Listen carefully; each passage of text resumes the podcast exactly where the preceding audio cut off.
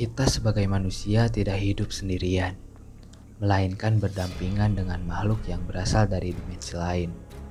Entah itu terlihat ataupun tidak, di mana setiap tempat pasti menyimpan sisi mistis di dalamnya, termasuk juga di lokasi di sekitar Universitas Pajajaran. Selamat malam pendengar, selamat datang di Obral.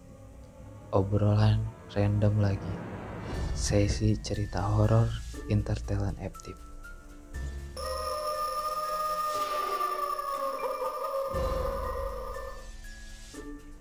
Kisah ini terjadi ketika saya masih kuliah tepatnya tahun 2008 silam.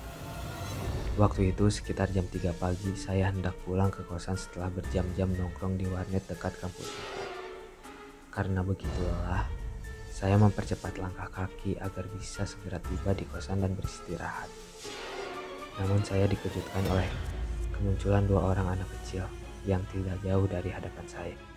Dugaan saya mereka kakak beradik yang berusia 10 tahun dan 7 tahun.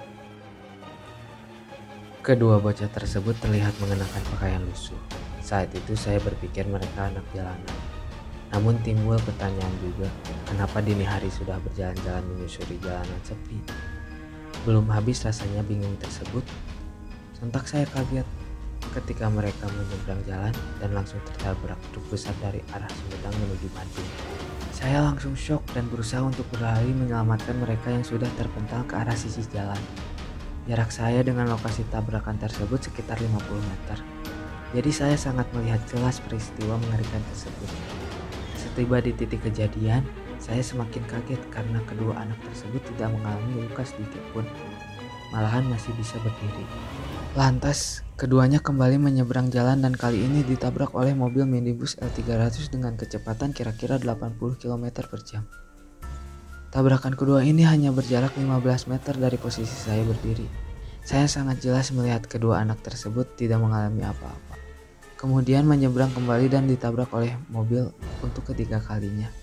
Dan sang sopir pun tidak memberhentikan kendaraan tersebut terseolah tidak ada yang tertabrak. Nah, saat itu saya mulai merasakan ada sesuatu aneh yang terjadi.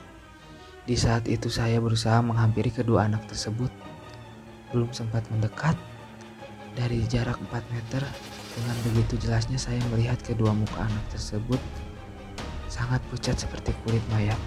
Dan yang lebih menyeramkan, kedua mata mereka hitam semua dan tidak ada putihnya sama sekali. Mereka melotot ke arah saya dan bertanya, Suara itu berulang-ulang terdengar di telinga dengan nada semakin tinggi. Lantas, mereka mundur ke tengah jalan dan tertabrak kembali. Setelah itu, keduanya langsung lenyap dan menghilang. Saya bersadar yang saya temui bukanlah manusia. Lantas saya berlari sekuat tenaga dan setiba saya di kosan, perasaan saya sudah cukup tenang. Saya khawatir jika arwah tersebut mengikuti. Namun beruntungnya hal itu tidak terjadi. Terima kasih untuk mendengar setia obral. Saya akhiri cerita mistis malam ini. Semoga tidurmu menyenangkan.